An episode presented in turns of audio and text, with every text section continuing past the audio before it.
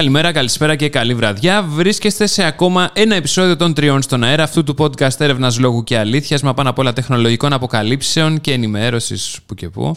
Με τον Κωνσταντίνο Σκιαδά, τον Δημήτρη Μαλά και εμένα τον Τιμωτόν Κουρεμένο. Γεια σας, παιδιά. Πώς είστε; Φοβερές πάντα οι, οι εισαγωγές. Οι εισαγωγές, ναι. Πάντα είναι παιδί μου διαφορετικές. Αυτό είναι δηλαδή. Άμα είσαι. Ο κόσμος τόσο... θέλει να ταυτίζεται με κάτι συνηθισμένο. Χρόνια, με την ίδια. Ε, 7 χρόνια. 7 χρόνια γίνονται και μερικές εναλλαγές με σένα. Καλησπέρα. Καλησπέρα. σας. Τι κάνει. Έχουμε λοιπόν, και τον Πάριο. Ε, έχουμε, να πω καταρχήν ε, να δώσω χαιρετίσματα στο Βαγγέλη από την Old Marketing που τον πέτυχα πάνω στη Θεσσαλονίκη σε, που ήμουν σε μια έκθεση στο e-commerce ε, και Digital Marketing Expo North. Έτσι. Ε, όχι, έχω και καλύτερο. και στο Δημήτρη, και στο Δημήτρη, το οποίο συνέντευξε στο ξενοδοχείο, ο οποίος άκουγε πάρα μπροστά σα, ε, και έρχεται ένας ε, φίλος εκπομπής, όπως αποδείχθηκε ο Δημήτρης, ο οποίος ήταν για δουλειά εκεί πάνω. Λέει, φοβερό. Άκουγα λέει στο podcast, λέει εσάς και Δημήτρη, και σε βλέπω λέει και μπροστά μου. Θαύμα. Άκουγε απλά ψηφιακά βέβαια εκείνη την ώρα, Σάββατο. Είναι να μην σου τύχει αυτό. Αλλά ο άνθρωπος ε, ακούει και τρεις στον αέρα. Μου είπε οπότε να του δώσει Μόνο στον αέρα, φίλε μου. Έτσι. Θα σε δώσω στη Νίκη Παπαζούλη. Πρόσεξε, εντάξει. Λοιπόν, ε, σήμερα έχουμε, σε αυτό το επεισόδιο μάλλον, έχουμε μια πάρα πάρα πολύ ενδιαφέρουσα συνέντευξη. Εγώ το λέω. Δεν, δεν έχουμε συνηθίσει να πηγαίνουμε σε τέτοιες εγκαταστάσεις. Ναι, εντάξει. Δηλαδή, πήγαμε στα γραφεία της Intracom Telecom, στο κέντρο έρευνας και ανάπτυξης Intracom Telecom στην Παιανία. Ναι. Όπου μας είπαν πολύ ενδιαφέροντα πράγματα και για το τι κάνει η Intracom Telecom και νομίζω ότι πολλά πράγματα δεν τα ξέρετε εσείς. Ναι, σχεδόν όλα βασικά. Ναι. Εντάξει, ναι. δηλαδή τους είχαμε δει και πες στη mm. Βαρκελόνη αρκετά, αλλά τέτοιο. Και μας είπαν και πολύ ενδιαφέροντα πράγματα για το τι TST Fixed Wireless ναι, Access, για το οποίο θα το συζητήσουμε. Μην σπολιεράζει. Δείτε το. Πάμε. Και είμαστε εδώ, στους χώρους της Intracom Telecom. Εντάξει, έτσι είναι Κώστα και Τιμό; Έτσι είναι. Έτσι είναι. Λοιπόν, για την ακρίβεια, είμαστε στο εργαστήριο των ασύρματων συστημάτων, στο εργαστήριο έρευνας και ανάπτυξης ε, ασύρματων συστημάτων στην Intracom Telecom, όπου έχουμε μαζί μας για να μας μιλήσουν για πολλά και διάφορα ενδιαφέροντα τον ε, Γιάννη τον Τενίδη, ο οποίος είναι διευθυντής product marketing για τα σύρματα συστήματα στην Intracom Telecom. Και έχουμε και τον ε, Δημήτρη τον Παντελόπουλο, ο οποίος είναι ο διευθυντής έρευνας και ανάπτυξης για τα σύρματα συστήματα στην Intracom Telecom. Και αν έχω καταλάβει καλά, είμαστε εδώ πέρα στην καρδιά του, του χώρου που γίνεται όλο το RD για τα σύρματα συστήματα της Intracom Telecom. Σωστά, καλά δεν τα λέω; Καλά, τα ναι. Ωραία, λοιπόν. Ε, αυτό που θέλω να ξεκινήσουμε όμως λίγο είναι, Γιάννη, να μας πεις εσύ λίγο. Πες, δώσε μας λίγο μια εικόνα τι εστί Intracom Telecom, γιατί χρειάζεται. Καταρχήν, σωστή παρατήρηση. Είμαστε Intracom Telecom, δεν είμαστε Intracom για να μην μπερδευόμαστε. Σωστό. Πολύ σωστό. Η εταιρεία έχει ονοματεπώνυμο. λοιπόν, το δεύτερο είναι ότι είναι μια εταιρεία σχεδόν 46 ετών. Από το 1978 μέχρι το 2024 είναι μια αρκετά μεγάλη περίοδος που έχει μαζευτεί πολλή εμπειρία. Εμπειρία στην σχεδίαση, στην κατανόηση καταρχήν των αναγκών της αγοράς, της παγκόσμιου αγοράς, σχεδίαση και παραγωγή τηλεπικοινωνικών λύσεων. Τι κάνουμε, τηλεπικοινωνικά δίκτυα. Ε, πόσο κόσμο απασχολείται, περίπου. 1.700 με 1.800 άτομα σε όλες τις θηγατρικές και στα κεντρικά στην Ελλάδα. Στην Ελλάδα πόσα είναι από αυτά από τα 1.000, γιατί έχετε παρουσία σε πόσες χώρες, Σε 16 χώρες. 16 χώρες. Στην Ελλάδα από τους 1.700-1.800 άτομα πόσα είναι περίπου, 1.200. 1.200 περίπου. 1.200. Γιατί γι' αυτό δεν είναι πολύ γνωστό ότι έχετε τόσο μεγάλη παρουσία. Ως... Ε, ναι. Εντάξει, λοιπόν. Υπάρχουν ε, τρεις τοποθεσίες στην Ελλάδα και μάλιστα είναι τρεις RD τοποθεσίες. Α, ναι. Στην, στην Αθήνα είναι Ναι. το κύριο μέρος της ανάπτυξης, είναι στην ε, Πάτρα, είναι στη Θεσσαλονίκη και έχουμε βέβαια και στην Ιταλία. Οι κεραίες που βλέπετε εδώ γύρω-γύρω είναι ε, σχεδίαση και κατασκευής ε, στην Ιταλία. Ωραία. Στο R&D κομμάτι γενικώς, ε, πόσα άτομα απασχολούνται περίπου; 450 άτομα. 450 άτομα. Ε, μοιρασμένα σε δύο business unit, το δικό μας το business unit το οποίο είναι το, ασ- το Τα ασύρματο ασύρματα. των ασύρματων συστημάτων και το business unit του, του telecom software, τηλεπικοινωνιακού software. Του τυπικού λογισμικού. Μπορείτε να μας πείτε μερικά ορόσημα του τμήματος R&D όλα αυτά τα χρόνια. Κοίταξε, όπως αυτό είναι το πιο παλιό κτίριο που, της Intracom, της προηγούμενης Intracom. Ε, Της α- παλιάς. Της παλιάς, από το 1986. Από εκεί περίπου αρχίζει και η ανάπτυξη συστημάτων στην, ε, στην εταιρεία μας. Και έχουμε μια συνεχή παρουσία και συνεχή ε, εξέλιξη, αρχίζοντας από τα μικρά συστήματα και περνώντας, όπως είπε ο κύριος Στενίδης, στα πολύπλοκα πλέον συστήματα, Διότι σήμερα για να πείσω ότι αναπτύσσω ένα σύστημα για τα τηλεπικοινωνιακά δίκτυα, μιλάμε για εξαιρετικά πολύπλοκα συστήματα. Όπου θα πρέπει να έχεις όλες τις ειδικότητες του ηλεκτρολόγου μηχανικού, σχεδόν, και όχι μόνο, και μηχανολόγους μηχανικούς και χημικούς μηχανικούς, για να μπορείς να έχεις μια κάθετη ε, δραστηριότητα που αρχίζεις από το, την ιδέα και φτάνεις μέχρι την εγκατάσταση. Δηλαδή από το marketing, την ανάπτυξη, την παραγωγή, το sales και το after sales ε, και την, και την υποστήριξη μετά την πώληση. Ε, εμείς αρχίσαμε στη δεκαετία περίπου του 1990 ε, έχοντας κάποια μεγάλα έργα μεταφοράς τεχνογνωσίας με την Alcatel, με την Ericsson, με τη Marconi. Εκεί κάπου κάποιοι μηχανικοί, νέοι μηχανικοί τότε άρχισαν να λένε γιατί να μην το φτιάξουμε κι εμείς. Κάπου εκεί αρχίσαμε λοιπόν την ανάπτυξη κάποιων Δικών σας συστημάτων, συστημάτων. των δικών μας συστημάτων. Έτσι ώστε όταν η αγορά απελευθερώθηκε το 2002 είμαστε έτοιμοι και είχαμε την κρίσιμη μάζα και την κρίσιμη γνώση για να μπορέσουμε να βγούμε στη διεθνή αγορά με δικά μας συστήματα. Οπότε αυτό που βλέπετε τώρα είναι τα τελευταία γενιά συστήματα γύρω-γύρω εδώ, όπου στεκόμαστε πλήρως ανταγωνιστικά στη διεθνή αγορά. Μέχρι το 2002 θα λέγαμε ότι η αγορά ήταν προστατευμένη. Μετά απελευθερώθηκε. Εκεί είμαστε έτοιμοι για να μπορέσουμε να ε, ανταγωνιστούμε, να επιβιώσουμε και να, και να πάμε και καλά, στο πούμε, στη διεθνή αγορά. Μας λέγατε πριν, πριν ξεκινήσουμε ότι εδώ πέρα είναι ο χώρος που αναπτύσσεται το Fixed Wireless Access συστήματα που είναι Ακριβώς. και ένα από τα πολύ δυνατά κομμάτια της ε, της Endracom Telecom. Οπότε, Γιάννη, μπορείς να μας δώσεις λίγο τι εστί Fixed Wireless Access και γιατί αυτό έχει τη δική του σημασία για την Ελλάδα; Είναι μία από τις δύο δραστηριότητες καταρχήν τη Dracom Telecom στο wireless κομμάτι. Το άλλο είναι τα δίκτυα πρόσβασης. Μπορούμε να πούμε και δύο κουβέντες για αυτό Ναι. αργότερα. Το μεγαλύτερο κομμάτι όμως και για το οποίο η Dracom αυτή τη στιγμή έχει χτίσει το καλύτερο brand name σε παγκόσμια κλίμακα είναι η ασύρματη, σταθε... η ασύρματη σταθερή πρόσβαση δίκτυο. Δηλαδή, ποιο είναι; Το δίκτυο που ακουμπάει στο συνδρομητή. Είναι μέρος του δικτύου που περιλαμβάνει ένα σταθμό βάσης, είναι ασύρματο. Ο σταθμός βάση μπορεί να είναι κάτι παρόμοιο στο μυαλό όλων μας, σαν τους σταθμούς κινητής τηλεφωνίας. Πολύ μικρότερους όμως σε μέγεθος και πολύ πιο οικονομικούς στην ε, κτήση και στη λειτουργία. Απ' την άλλη μεριά, τι βάζουμε στους συνδρομητές, Συνδρομητική συσκευή. Ένα τερματικό. Μέσω αυτού λοιπόν μπορεί ο συνδρομητής να πάρει ταχύτητες μέχρι και ένα gigabit αυτή τη στιγμή. Ένα gigabit. Ένα gigabit.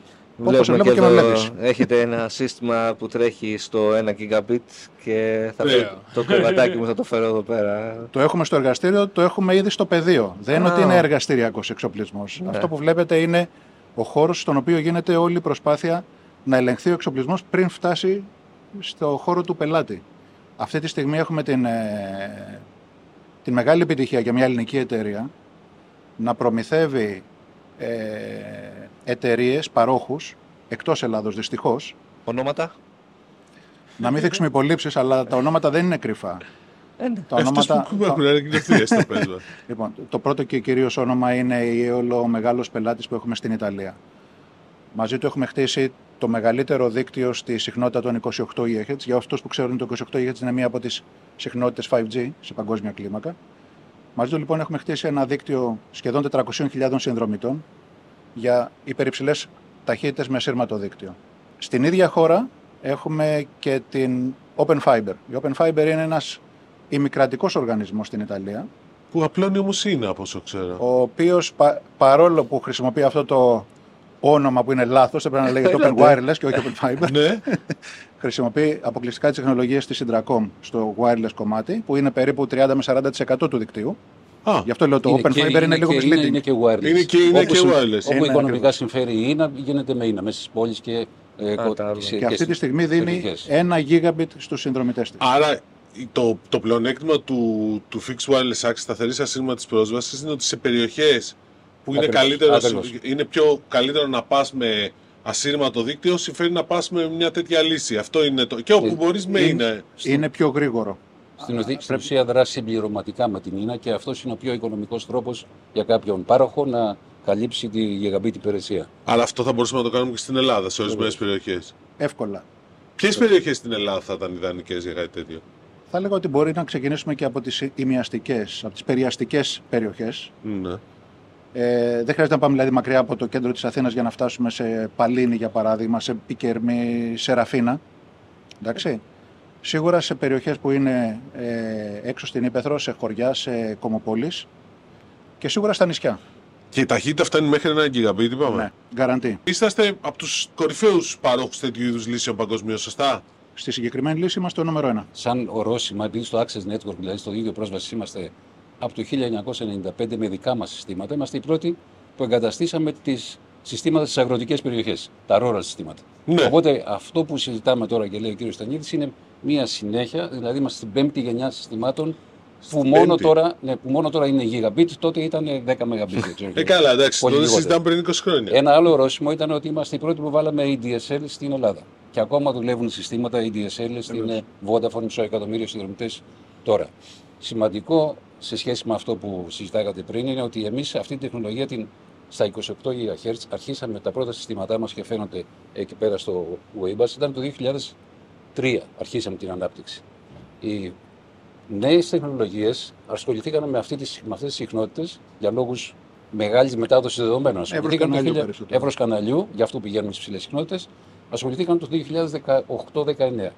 Η μεγάλη επιτυχία που κάναμε στην Ιταλία, στην Εόλο, στήθηκε και άρχισε από το 2016.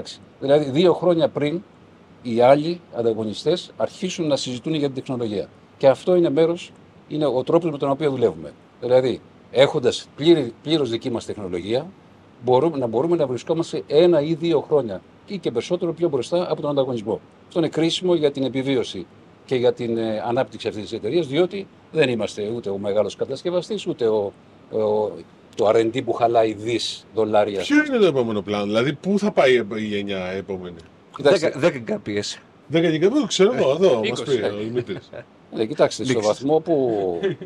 Ποιο είναι το κρίσιμο τεχνολογικά σε εμάς, Είναι η απόδοση, η φασματική απόδοση των συστημάτων μας. Είναι αυτό που λέμε bits per hertz. OK. Αυτό, δι- αυτό από μόνο του δεν είναι τώρα, αλλά και στο παρελθόν ήταν, ήταν το, το, ας πούμε, το, το, η με- ε, Το κριτήριο. το κριτήριο έτσι, για να πει κάποιος ότι έχει καλή τεχνολογία ή όχι. Και ταυτόχρονα ήταν, είναι και όλη η αναπτυξιακή προσπάθεια. Αυτή τη στιγμή είμαστε 10 bits per hertz. Αυτό που βλέπετε τα μηχανήματα εδώ γύρω-γύρω είναι, έχουν μια φασματική απόδοση 10 bits per hertz. Είτε στο δίκτυο πρόσβασης είτε στο δίκτυο μετάδοσης. Γιατί αυτά τα δύο είναι οι δύο κλάδοι που ασχολούμαστε.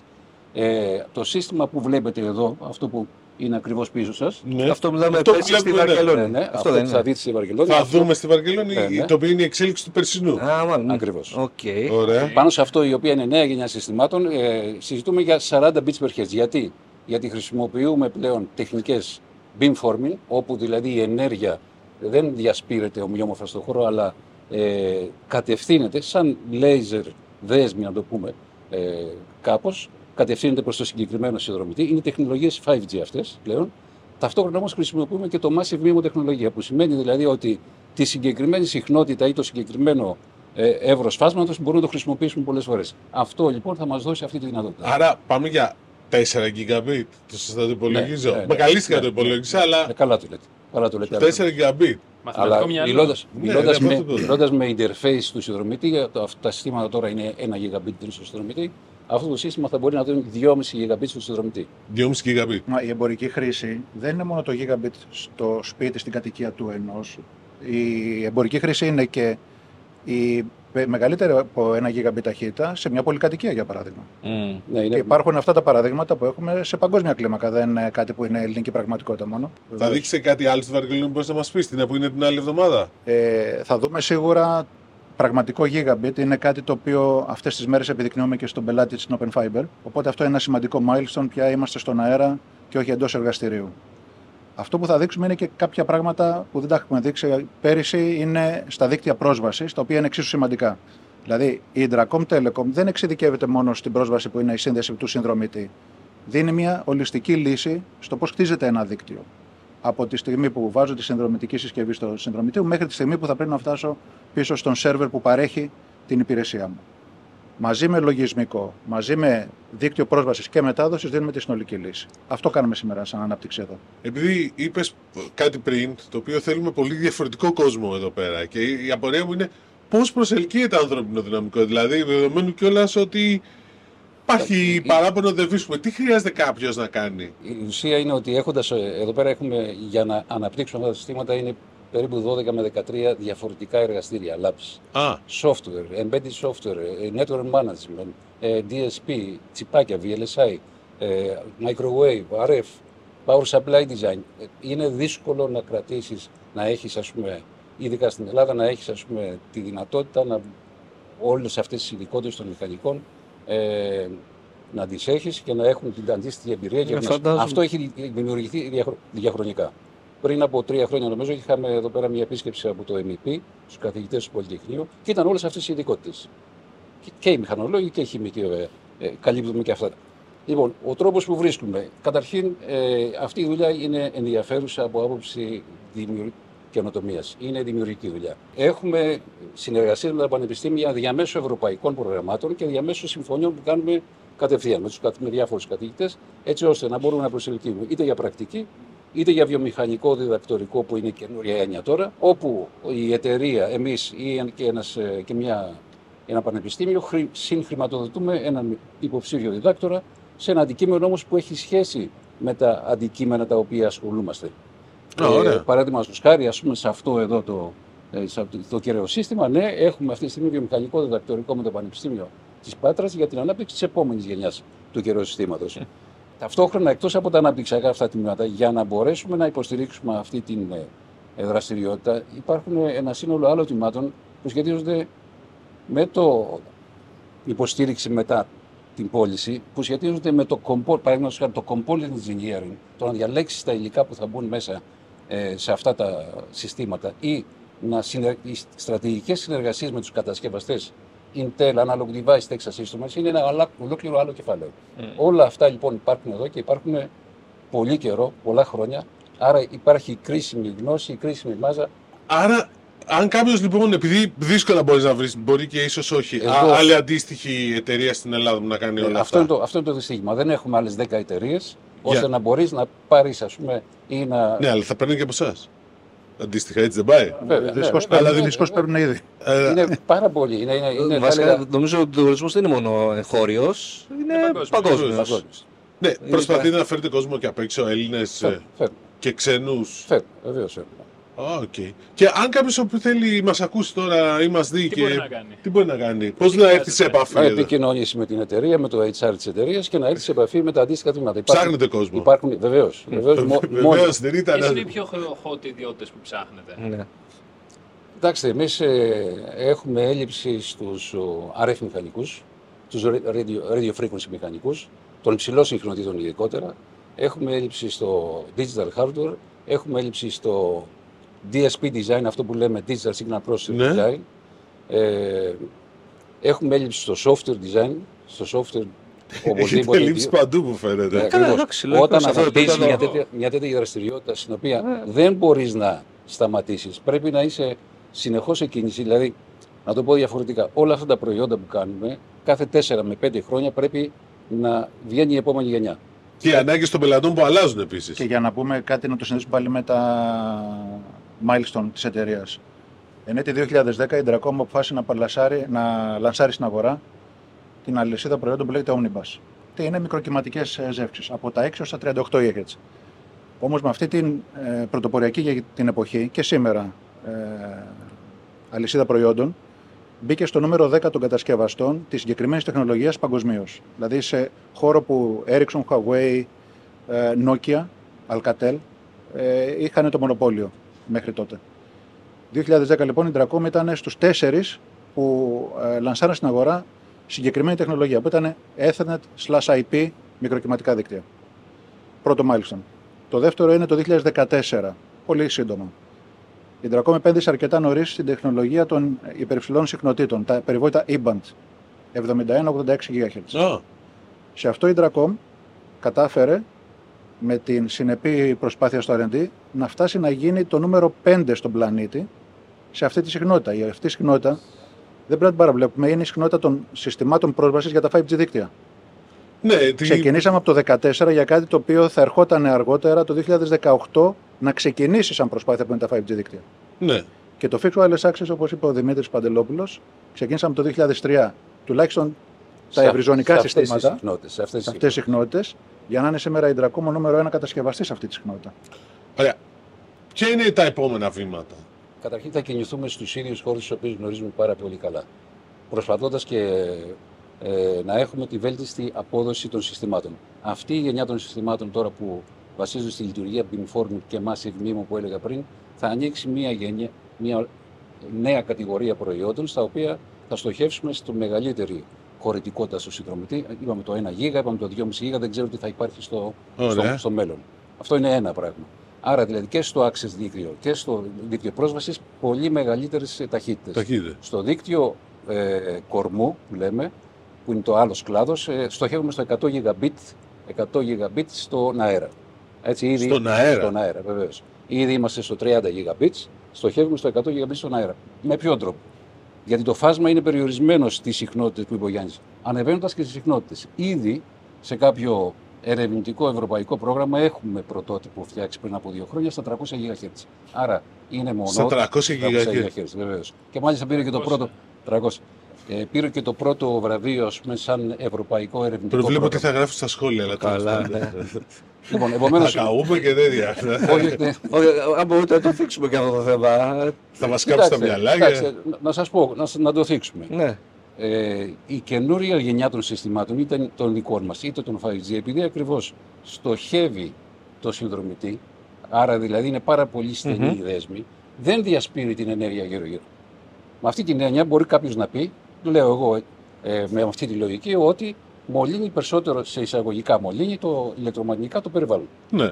Το βράδυ, παραδείγματος χάρη. Το βράδυ δεν μιλάει κανένας. Αυτό είναι ένα καινούριο feature που θα, μπουν, στα- θα μπει στα συστήματα. Το βράδυ, παραδείγματος χάρη στους σταθμούς κινητής τηλεφωνίας, στους σταθμούς τους δικούς μας, δεν μιλάει κανένας. Εκεί το σύστημα υπολειτουργεί. Δεν χρειάζεται να εκπέμπει όπως εκπέμπει το 3G, το 4G μονίμως. Νομίζω είχαμε και ένα demo αντίστοιχο στη Βαρκελόνη Ακριβώς. πέρσι. Αυτά είναι, σε αυτά εσάς είναι τα παλιά. καλά. Αυτά είναι τα καλά της ε, Ναι. τεχνολογίας που έρχονται. Δηλαδή δεν διασπείρω την ηλεκτρομαγνητική ακτινοβολία. Άρα Ε, μικρότερη ηλεκτρομαγνητική ακριβώς. ακτινοβολία. και- Τελικά, στατιστικά, Τελικά, μάλιστα. μέρος μικρότερη. Οκ. Και από αυτό υπάρχουν, ε, μη- ίσως προκαταβάλω την ε, απάντηση στην ερώτηση.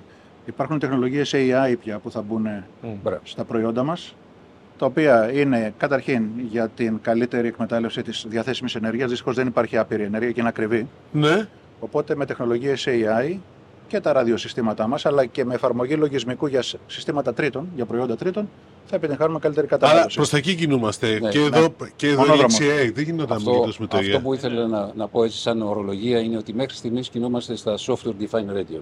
Αυτή τη στιγμή με την καινούργια γενιά είναι και το αντένα, ε, software defined antenna. Software defined antenna έχουμε καινούριο όρο. Ναι, αυτή, Ωραία. αυτή η αντένα ας πούμε, ελέγχεται από το software. Με αυτή την έννοια μπορούν να μπουν αλγόριθμοι τεχνητής νοημοσύνης έτσι ώστε να μειώσουν την ισχύ να, ή να κατευθύνουν αυτό που λέγα πριν. Ας πούμε. έτσι.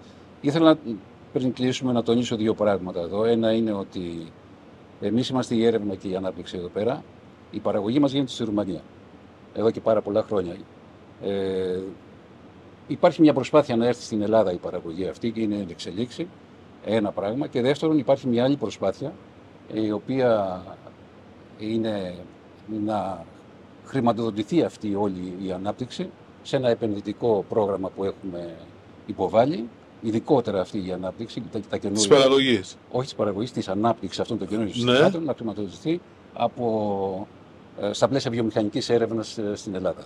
Μάλιστα. Αυτό Πολύ- είναι, θα είναι κάτι χρήσιμο, διότι όπως καταλαβαίνετε αυτά τα πράγματα που γίνονται εδώ είναι, κοστίζουν πάρα πολύ. Ναι, αλλά ταυτόχρονα μεταφέρεται και η τεχνογνωσία εδώ πέρα Βεβαίως. και παράγεται. Βεβαίως, Παράγονται η βεβαίως. τεχνογνωσία εδώ Θα πέρα. έλεγα ότι εδώ, και- σταθερά εδώ και 20 χρόνια, 15 εκατομμύρια περίπου, αν δεν κάνω λάθος, ε, ξοδεύονται στην έρευνα και την ανάπτυξη αυτών των συστημάτων το χρόνο. Μάλιστα. Γιάννη, θέλει να προσθέσεις κάτι για τα πλάνα σας. Τα πλάνα καταρχήν υλοποιούνται από το R&D. Άρα το R&D Άρα- είναι που θα άρα δώσεις ήδη- εσάς θα Άρα πουλήσετε ήδη είπε μετά. και εμείς ακολουθούμε. Αυτό απλώς που λέμε είναι ότι λόγω της παγκόσμιας παρουσίας τη Συντρακόμ έχουμε τα αυτιά και τα μάτια να ακούμε και να βλέπουμε τις παγκόσμιες ανάγκες, τις οποίες το R&D ικανοποιεί. Μάλιστα. Γιάννη και Δημήτρη, σε ευχαριστούμε πολύ. Σας πολύ ευχαριστώ. ενδιαφέρον. Τα λέμε στη Βαρκελόνη. Τα λέμε στη Να είστε καλά, Βαρκελόνη. να είστε καλά, τα λέμε.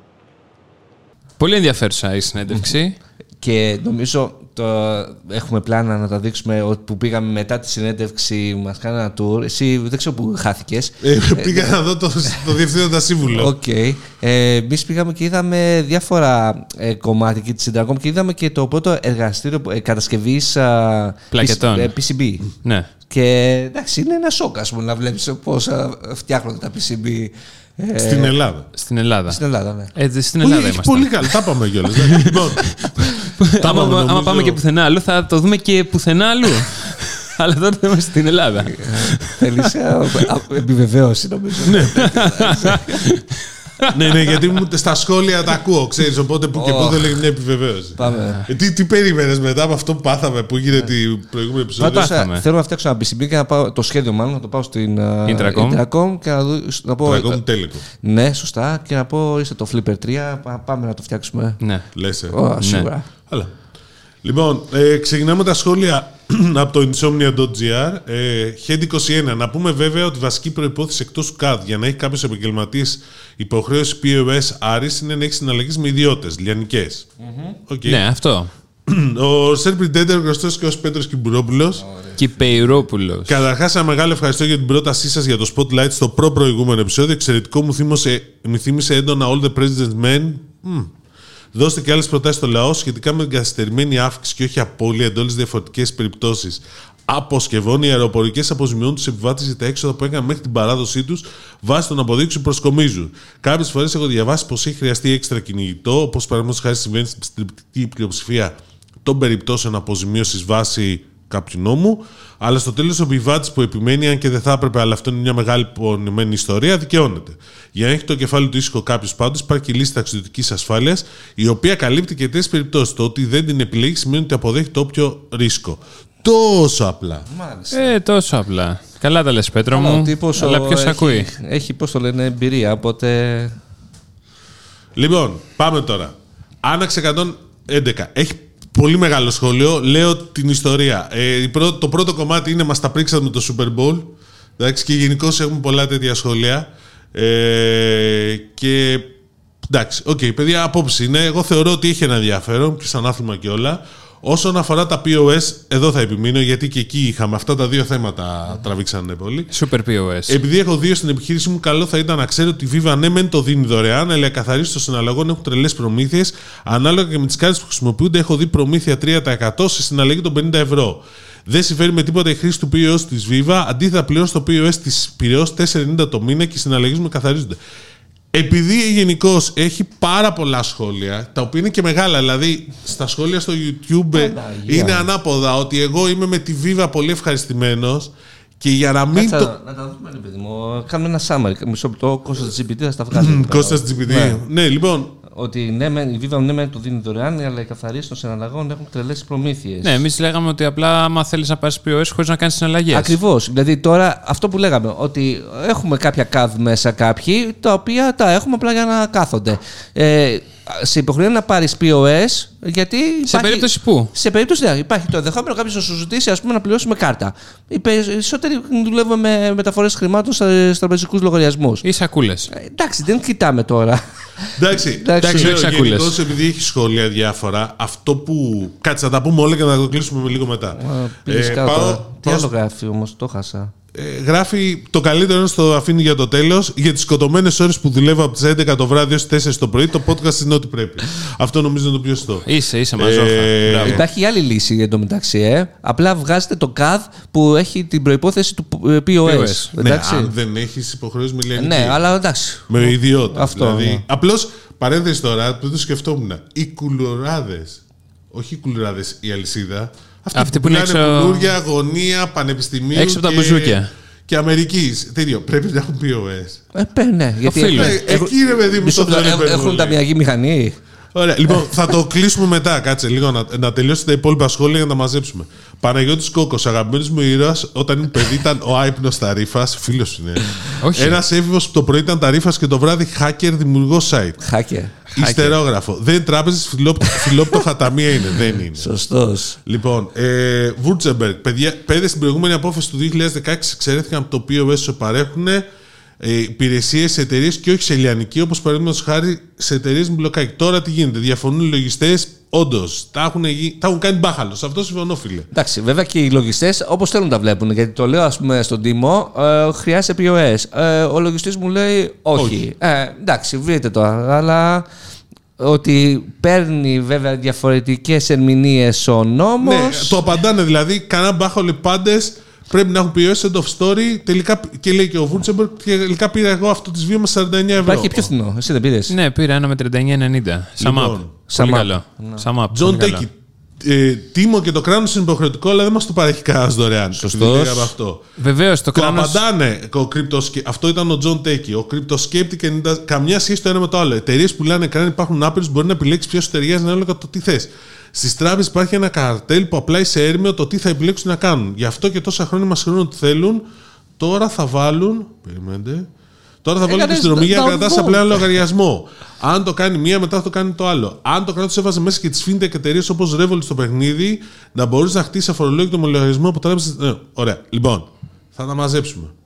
Μάζεψα. Πα- Στάδι τη ανάκας. Αγαπημένη σε ό,τι αφορά τη Viva δεν έχει συνδρομή και χρεώνει τη συναλλαγή με, ένα, ένα- με 1,5%. Το 1,5% το παίρνεις σε μορφή cashback με τη χρήση της εταιρικής κάρτας για αγορές στην επιχείρησή σου και κάπως έτσι μηδενίζεις το κόστος. Συνεχίζουμε. Ωραίο. Ε, unboxing Plan GR. Ε, για να καταλάβουμε λίγο τον παραλογισμό του ελληνικού κράτους. Η αφορμή για το ηλεκτρονικό εισιτήριο και τις κάμερες στα γήπεδα είναι τρεις δολοφονίες τα δύο τελευταία χρόνια. Σωστό. Αν ξαναγίνει κάτι αντίστοιχο που είναι. και λέει άλκησε η γειτονιά της Θεσσαλονίκης άσχετη με χώρο αγώνα. Μιχάλη στη Νέα Φιλαδέλφια με την κάθοδο των κρατών παραμονή αγώνα. Αστυνομικός σε επεισόδια έξω από, έξω από γήπεδο βόλεϊ στου Ρέντη. Αν ξαναγίνει κάτι αντίστοιχο, που εννοείται ότι ελπίζουμε να μην ξαναγίνει, σε τι θα βοηθήσουν η ταυτοποίηση εισιτηρίου και οι κάμερες του γηπέδου; Ελλάς το μεγαλείο σου, α και πρόβλεψη. Όχι σε ένα μήνα, ούτε το Σεπτέμβριο θα είναι έτοιμα τα γήπεδα. Συμφωνώ απολύτως με το φίλο. Εγώ. Κοίτα, είναι και εγώ συμφωνώ εν μέρη γιατί πού εκθε- εκτρέφονται όλοι αυτοί, ας πούμε. Καταλάβες, θα μου πεις εντός γηπέδων, ΟΚ, αλλά γενικότερα όλο αυτό το πανηγύρι πρέπει κάπου να ξεκινήσεις. Βέβαια, η αστυνομία πρέπει να ελέγχει και από έξω. Τώρα για τους Κροάτες που λες, ας πούμε, θυμόμαστε όλοι την καραμπινάτη. Άντε μην πω τώρα τι. Ήμπρα, Εντάξει. κα, Ήμπρα κατάμπρα τη Μαρία Κούν. Μέγιστη ευεργέτα. Αγόρασα από ένα τέμα ένα massage gun με 8,5 ευρώ. Λειτουργεί ακόμα και δεν έχει να ζηλέψει και πολλά από τα ανάλογα εγχώρια των 100 ευρώ. Ο Τίμος Γέρε Πεσάκη στην Ιταλία πλήρωσε τα τριπλάσια. Ισχύει. ε, Κρίστο Λαμπρόπουλος στο By the 83. way, Α, η Τεμιού έβαλε, πώς το λένε, Τι μου; Box Now. Box Now. Box now. Ε, σ- μιλάμε σαρώνει. Και η Τεμιού και η Box Now. εντάξει, λοιπόν. ναι, ναι, το τέμο. Καλά, εντάξει. Ε, Τι μου; Τίμου. Τι μου; Πάντως η πλάκα είναι ότι βρήκα άνθρωπο ο οποίος λέει ότι δεν έχει δει διαφήμιση στη Steam. Λέω, βρε φίλε, πόσα adblockers έχεις; δηλαδή. Εντάξει, λοιπόν. Εγώ η μόνη διαφήμιση στο YouTube είναι από τους YouTubers. Δεν έχω δει live διαφήμιση από Google. Στο Ads. Instagram δεν σου βγάζει; No. Αποκλείεται. Έλα, εντάξει. Μόνο από Καλά, εντάξει. User τέτοιο. Generated content. Ε, UGC. Κρίστο Λαμπρόπουλος Ε, εντάξει, την έφαγες 83-34. Ναι, ναι.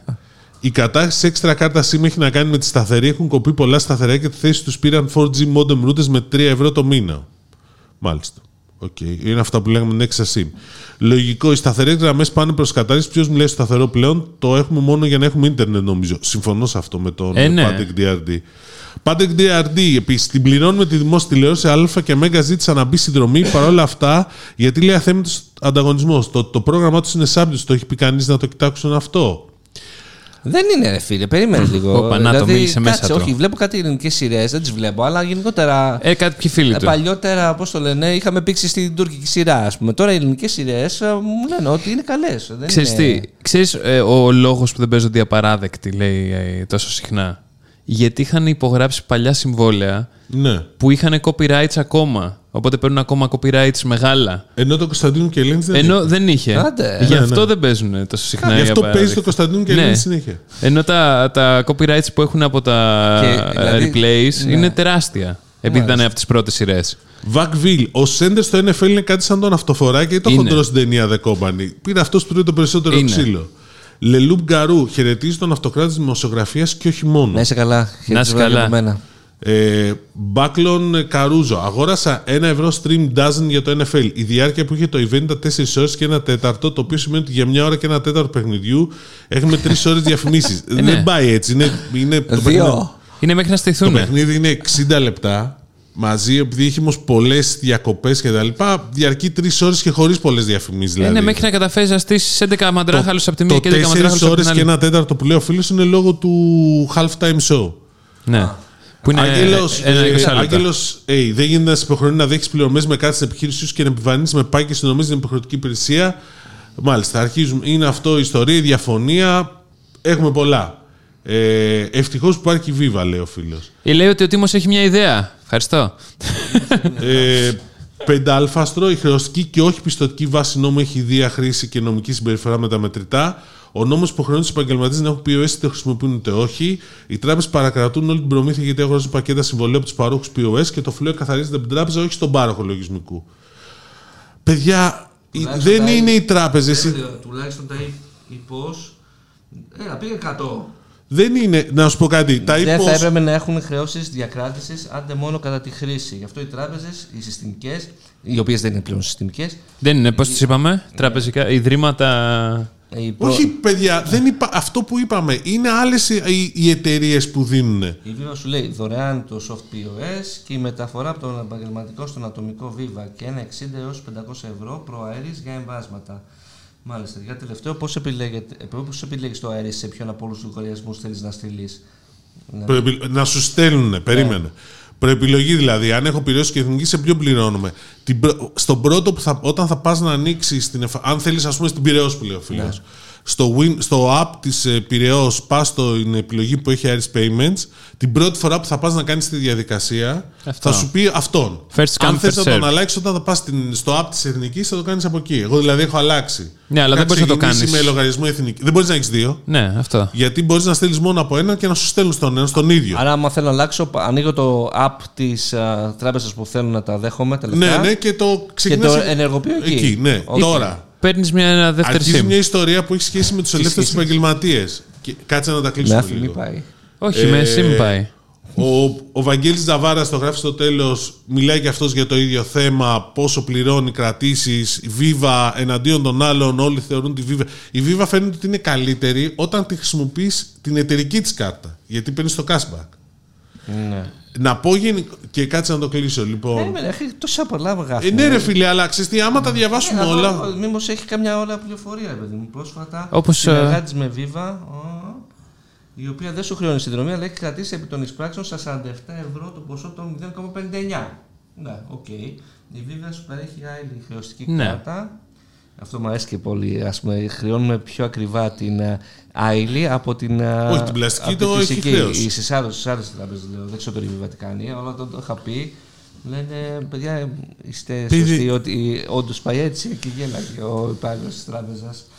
Ε, εντάξει, η σύγκριση είναι η μέρα με την κατάμαυρη νύχτα. Γενικότερα, καθότι καινούριο στο κομμάτι της επιχειρηματικότητας, η αλήθεια είναι ότι οι συστημικές τράπεζες βοηθούν καθόλου, δεν βοηθούν καθόλου και δεν έχουν αναπτύξει εργαλεία που θα έπρεπε εν έτη 2024. Όσο για το Iris γελάνε και οι πέτρες στο κομμάτι της επιτόπου πληρωμής στο κατάστημα, μια πολύ καλή αρχή για να γίνει μια αρχή θα ήταν το Iris να γίνει κάρτα και πλαστικό χρήμα η Gov Wallet. Το Iris δεν μπορεί να γίνει κάρτα, παιδιά. Είναι τελείω διαφορετική φιλοσοφία του. Είναι account to account πληρωμές. Ναι. Δηλαδή μεταφορά χρημάτων. Απλώς αυτό που κάνει το Iris είναι ότι δεν χρειάζεται να ξέρεις το λογαριασμό του άλλου παρά μόνο το Εγώ κινητό λέω το γιατί να αφημί- υπάρχει το Iris, ρε, Δημητρή. Γιατί να υπάρχει το Iris; Α, Οι Γιατί, μεταφορές θα είναι. δημιουργεί ανταγω- γιατί για να πάμε σε αυτό το θέμα, δημιουργεί ανταγωνισμό της τράπεζας είναι πολύ χαμηλότερη προμήθεια όταν δέχεσαι, Να μην έχεις υπάρχει- επαγγελματικό λογαριασμό στο Iris και δέχεσαι πληρωμές. Γιατί εκεί έχει προμήθεια Mm. για αυτόν που δέχεται. Αν είστε δηλαδή υδραυλικός και πληρώνεις μέσω Iris υπάρχει- και είσαι επαγγελματικό λογαριασμό, Ναι. υπάρχει προμήθεια. Διαφορετικά δεν υπάρχει χρέωση μέχρι 500 ευρώ την ημέρα. Εγώ νομίζω ότι κάθε φορά που θα λέμε Iris θα πρέπει να παίζουμε και Google Dolls. Αυτό. Μάλιστα. λοιπόν, ε, ο Κίτσος παρήγγειλε κάτι από Βρετανία και ήρθε με Ελτά. Ο courier των Ελτά ήρθε σπίτι με soft POS και φορμικό- φορητό θερμικό printer. Έπαθα σοκ. τι- Λέω ότι ζούμε Ελλάδα 2.0. Έβαλε τέτοια πράγματα το Ελτά. Ναι, τα έχει βάλει με Wordline. Που Γιατί; είναι ένας από τους παρόχους POS που λέγαμε πριν Ναι, και αλλά και πληρωμό. θερμικό printer που να σου βγάζει το voucher. Πολύ καλό. Ναι, πω, εντάξει. Αυτό νομίζω μόνο η ECS το είχε. μέχρι Αυτό τότε. που σίγουρα ξέρω είναι ότι η φοροαπα- φοροαπαλλαγή βολεύει ένα, δύο, τρία άτομα ενώ η ίσπραξη φόρων στο ακέραιο σε άλλα κράτη στην Ελλάδα ωφελεί μακροπρόθεσμα όλους. Σε αυτό συμφωνώ. Ο Chris Ζάρο, ίδρυμα ηλεκτρονικού χρήματος ονομάζονται εταιρείες όπως η Viva και η Paisy, όχι Paisy, Cosmote Payments. Ξεχάστε το. Ο Χρήστος Τσίλης έχει ένα τεράστιο σχόλιο για τις extra SIM της Cosmote. Το, Λέει το διάφορα. έγραψε πρώτος σε Word ή απευθεία στο comment. Προσωπικά έχω την έξτρα SIM σε router και κάνω τη δουλειά μου με κατανάλωση όχι πάνω από 300 GB. Κοίτα, εσύ μπορεί να, να μην καταναλώνεις 300, μάλλον λιγότερα από 300 GB. Πάντως υπήρχε μεγάλη, πάλι ξέχασα τη λέξη. Ε, Βλακία. Όχι, ρε παιδί μου, το παρακάνανε κάποιοι με αυτή την Υπερβολή. υπερβολή. Υπερβολή. Τέλος πάντων, ναι, και γι' αυτό αναγκάστηκε ο Κοσμοτέ να το αλλάξει. Τον άλλο μήνα θα δούμε το καινούριο πακέτο. Που βέβαια δεν θα έχει καμία σχέση με το θέμα που υπάρχει τώρα. Ο Υπήρχε. Λάουντεμπέγκ. Αχά, έπεσαν οι μάσκες. Άνθρωπος στον τράπεζο ο κύριος Μαλάς. Λολ. Ναι, εντάξει, οκ, παιδιά. Και Εγώ τον- προσπαθώ να εξηγώ και ότι των δεν βλέπουν οι τραπεζών. τράπεζες, αλλά ό,τι πείτε. Και Πεντα- το τράπεζο. 500 λέξεις έγραψε ο Τσίλης. Μπράβο του. Ναι, μπράβο. Βάλε, Ραντεβού βάλε για. το GPT, ο- Ρώτα στον GPT να μας βγάλει. Ναι, everything digital. Ραντεβού για ταυτότητα δεν υπάρχουν ούτε για δείγμα σε πολλές περιοχές της Αθήνας. Θα βρεθεί κάποια λύση κάθε πότε βγαίνουν ραντεβού. Φίλε, πραγματικά δεν ξέρω. Όντως, το ψάξα και εγώ χθες και δεν υπάρχει ραντεβού. Μέχρι τον α, Μάιο-Ιούνιο που σε αφήνει να ψάξει. έβαλα βόρεια όλες τις περιοχές και δεν υπάρχει. Θα λοιπόν, πες μας, στείλα μου το όνομά σου. Θα δούμε τον Υπουργό τώρα στη Βαρκελόνη. Θα κονέ. Θα Δεν είναι του Υπουργού. Θα- Μι- Μισό λεπτό. Επειδή αυτό είναι το ίδιο που λέμε. Εντάξει. Και συγγνώμη που διακόπτω, γιατί μου τη λένε ότι διακόπτω συνέχεια. Είναι, είναι ένας ζωντανός Δεν διακόπτης είναι ομαλά. δουλειά του Υπουργείου Ψηφιακής Διακυβέρνησης τα ραντεβού Ωραία. στα αστυνομικά τμήματα. Είναι του Υπουργείου Προστασίας του Πολίτη. ΟΚ. Άλλο το ένα Υπουργείο, άλλο το άλλο. Θέλω- Ωραία. θέλω Δεν να το μου λέω πεις- Δηλαδή, τέτοιο. Είναι μια κυβέρνηση, ναι, είναι ένα κράτος. Εγώ, ναι. όποιον υπουργό εδώ μπροστά μου, θα του. Ωραία, θα σου πει πήγαινε στο Χρυσοχοΐδη να το ρωτήσεις. Θα πάω στο Χρυσοχοΐδη. Πήγαινε στο Χρυσοχοΐδη να το Τα, ρωτήσεις. τα ραντεβού πάνω στο σώμα σου, ποιανού αρμοδιότητα είναι. Δεν ξέρω, ευχαριστούμε για την εικόνα. Ground over, gra- ground over clouds. Πολύ μου αρέσουν αυτά τα ονόματα. Ρε τι πονοκέφαλος είναι ο Δημήτρης Έλεος. Πάρε ανάσα και άσε όλου να ολοκληρώσουν την τοποθέτησή τους. Κουράζει πάρα πολύ τους ακροατές. Δεν φαίνεσαι πιο έξυπνος με διακοπές. Ανασεκόντ. Καταντάς πια κουραστικό, πιο κουραστικός. Μη μας ακούς. Όχι, να μας ακούει, απλά να σκάσεις εσύ. Εντάξει. Γι' αυτό τους δίνεις πάση. ε, Τζορτ Καραγιανόπουλος 6910. Καλησπέρα. Αφού πω ότι σας παρακολουθώ και σας ακούω, θα πω ότι είχα πρόβλημα να ακούσω το τελευταίο επεισόδιο. Δεν είχαμε κανένα θέμα τεχνικό πάντως. Ήθελα να αναφέρω σε σχέση με ένα προηγούμενο επεισόδιο που αναφέρεται για τα προβλήματα της ταχυματοφορίας. Προτείνω την εταιρεία Μολόν Λαβέ. Φίλε, δεν την ξέρω. Γενικώς, εγώ συνεχίζω την ιστορία. Υπάρχει όντως πολλολαβέ ο γάμος της ονομασίας. Ναι, λοιπόν, εγώ συνεχίζω. Εντάξει, δηλαδή αυτό του σε παίρνουν τηλέφωνο. Ε, είμαι courier. Ναι, λείπω. Ε, να το αφήσω κάπου αλλού. Όχι. δηλαδή δεν σου δίνω καμία επιλογή. Έτσι σου Δεν δει, σου- να το αφήσει κάπου αλλού ή πάρ το πίσω και τα λέμε αύριο. Λοιπόν, Ναι. Δεν σου το λέει αυτό γιατί δεν ξέρει πότε θα στο ξαφέρει. Και αύριο ήμουν ναι, εδώ. είναι και αυτό. Όχι, εδώ, τι θα του λέει, αφέρει το στις Spaces; ναι, άμα βολεύει. Λοιπόν, για να κλείσουμε λίγο το θέμα με τις πληρωμές. έχω και άλλα σχόλια. Α, έχεις και άλλο σχόλιο. Από το Spotify. α. Ο, πω, πω, αυτό το πράγμα, σαν virus είναι που μπλέκεται στα comments. Μόνο στο, στο YouTube δεν έχεις στείλει. Πέτρος, στείλε και στο YouTube. Ναι, Πέτρος Κυπουρόπουλος. Μακράν ο χειρότερος τρόπος να ξοδεύει κανείς μίλια σε συνεργάτες. Βλέπε Aegean CDI, ανεξαρτήτως εταιρείες. Κανόνας. Ε, Σωστός. Ε, μην ξοδεύετε δηλαδή μίλια Εγώ σε ξοδεύω. συνεργάτες. Ναι, εντάξει. Ε, απλά τα χρησιμοποιείτε για, να, για πτήσεις.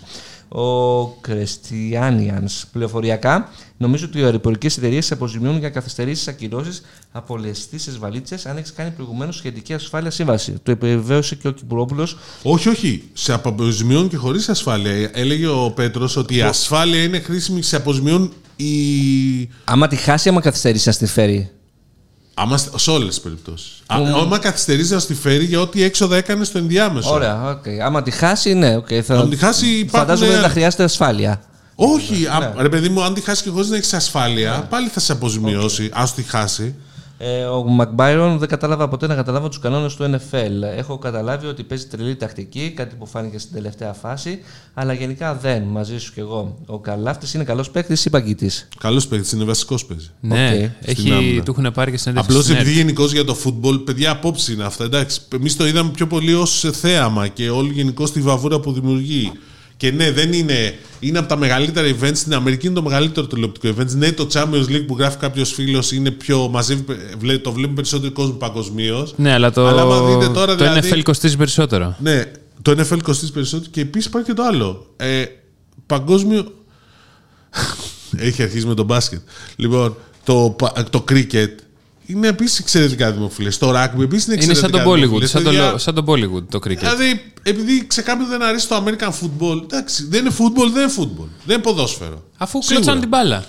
Δεν είναι ότι κλωτσάει τώρα, βλάκες. Εντάξει, άρα είναι Λοιπόν, football. για τις πληρωμές, για να το κλείσουμε λίγο και να πάμε σε, πιο, σε άλλα θέματα, γιατί έχουμε πολλά και διάφορα σήμερα, μπόλικα. Ε, να πω το εξής. Προσπαθείτε να καταλάβετε, οι τράπεζες δεν μπλέκουν στις πληρωμές. Είναι άλλες εταιρείες πλέον. Είναι η Worldline, είναι η, η ePay, Euronet, Ναι, ναι, οκ. είναι η Nexi, είναι και, Η ePay. και η NBG Pay. Που η NBG Pay είναι μέσα. Οι, οι τράπεζες συνεργάζονται μαζί, αλλά είναι ξεχωριστές εταιρείες. Ένα. το αν υπάρχει ανταγωνισμός ή όχι και γενικώς για τα καρτέλ. Η Viva έχει δημιουργήσει ανταγωνισμό. Εντάξει. Και πάλι όμως είδες ότι κάποιος φίλος έλεγε δεν σε συμφέρει η Viva. Γενικώς. Το οποίο Να συμβαίνει πολύ- σε πολλά πράγματα. Ναι. Συγγνώμη. Ε, είναι ότι ο καθένας βλέπει τι το συμφέρει και τι το όχι. Τώρα, αν δεν θέλεις να έχεις καθόλου μα καθόλου, υπάρχουν λύσεις. Ενδεχομένως. Πας στη Viva. Αυτό που λένε για το εξωτερικό, για να το ανοίξει στο εξωτερικό, στη Revolut που λέει κάποιος φίλος, παιδιά, εδώ πέρα το θέμα είναι ότι προσπαθούν να πατάξουν τη φοροδιαφυγή. Αν δεν υπήρχε φοροδιαφυγή, δεν θα κάναμε αυτή την κουβέντα. Αλλά αφού υπάρχει και αφού λέμε όλοι ότι α, γκρινιάζουμε για το κράτος που δεν κάνει αρκετά πράγματα, αλλά δεν θέλουμε να πληρώνουμε και φόρους σε πολλές περιπτώσεις, καθίσει δεν μπορείς να τα έχεις όλα. Αυτό λέω εγώ. Κοίτα, η- είχα μια εμπειρία πριν μερικά χρόνια που είχε πάρα πολύ ενδιαφέρον. Ε, έκανα μια ανακαίνιση και ζήτησα από όλους τους εργάτες τιμολόγιο. και με κοιτάγανε, πέφτω, πέφτω από τα σύννεφα. Ναι, μπράβο. Και, είναι- και, και ήταν τώρα ένας τύπος στην ηλικία του Κωστάκη εκεί πέρα γύρω στα 60 και, Τη θεία σου. Και μου κόβει τιμολόγιο α, με αριθμό 3. Τρία. Έτσι. Και εγώ αυτό είχα μείνει έτσι. Και λέω. Εντάξει, ναι. το- το- η- πε- Παίρνετε δύο- τρία. Μόλις ξεκίνησε ο τύπος. Ναι, μόλις είχε Ναι, ξεκινήσει. ρε παιδί μου, καταλαβέ.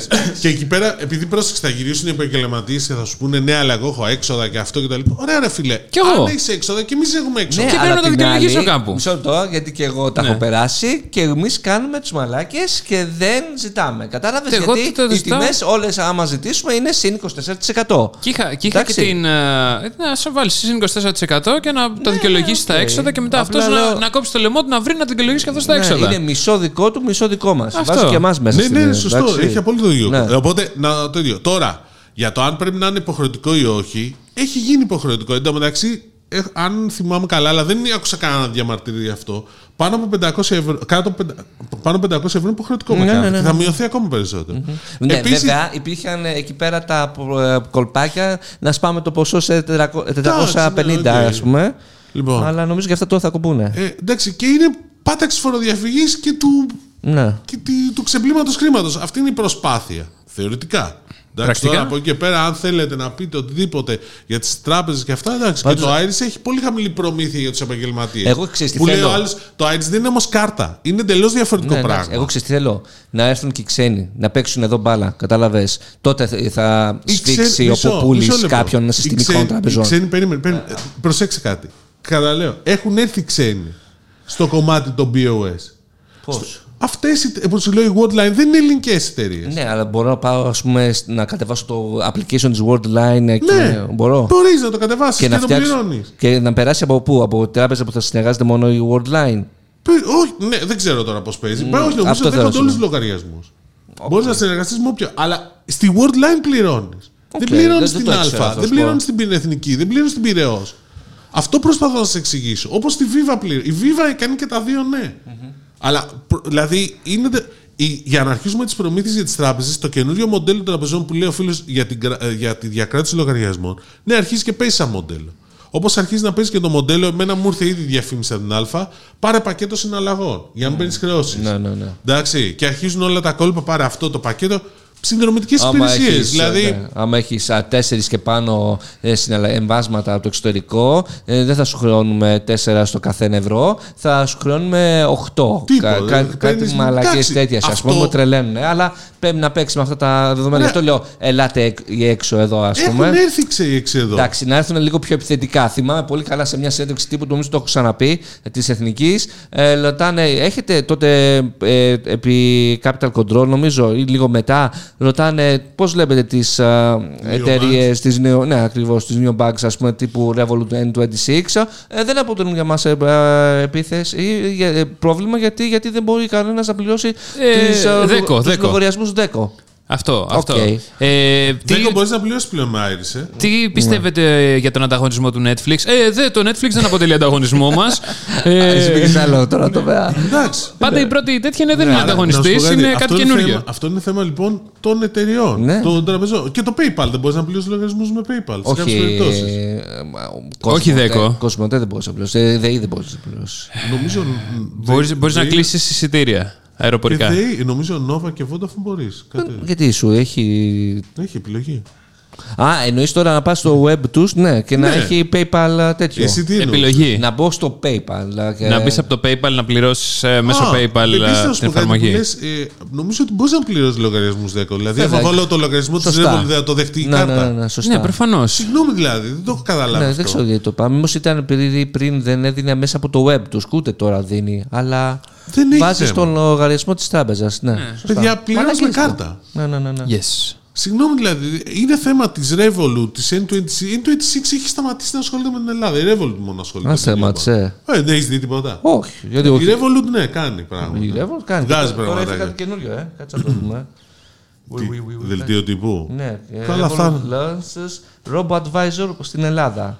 Έτσι. Απρόσεξε όμως και εδώ, επειδή λέτε, ουσιαστικά η Revolut προσφέρει άλλου τύπου υπηρεσίες και αρχίζει να βγάζει λεφτά από εκεί. Στόχος είναι το, παρουσιάζει το προϊόν Robo Advisor στην Ελλάδα. Στόχος είναι η αυτοματοποίηση των επενδύσεων ώστε να προσαρμόζεται στι ανάγκες του κάθε πελάτη. Ε, Στο, το νέο προϊόν απευθύνεται σε όσους δεν έχουν τον χρόνο να επενδύσουν δυναμικά ή έχουν περιορισμένη έως μηδενική εμπειρία στον τομέα, των, στον τομέα των επενδύσεων. Ωραία. Τι Dan κα- Bilzerian. Μισό λεπτό, να το πούμε. Το, τι κάνει το Robo Advisor. Δεν ξέρω ότι υπάρχει τέτοιο. Δημιουργεί ένα χαρτοφυλάκιο λαμβάνοντας υπόψη τις προσωπικές συνθήκες των πελατών, όπως η ανοχή στον κίνδυνο και οι οικονομικοί στόχοι. Το χαρτοφυλάκιο αυτό αναπροσαρμόζεται αυτόματα καθώς μεταβάλλονται οι συνθήκες αγοράς. ωραία. Πολύ καλό. Πάμε λοιπόν. AI. Δηλαδή θα βάλω τα χρήματά μου σε AI. Υπάρχουν τέτοιες πλατφόρμες και οι Wealthy Οκ. Good ε, Μπορείς πάρα να πολύ το, καλή. να το κάνεις και να μας πεις την εμπειρία σου μετά από πέντε χρόνια. Και η Όλα. Plum το κάνει. Να σου πω, και η Plum το κάνει. και θα κάνεις Όλες το A out. A out. στο, πα- στο Patreon να έχετε.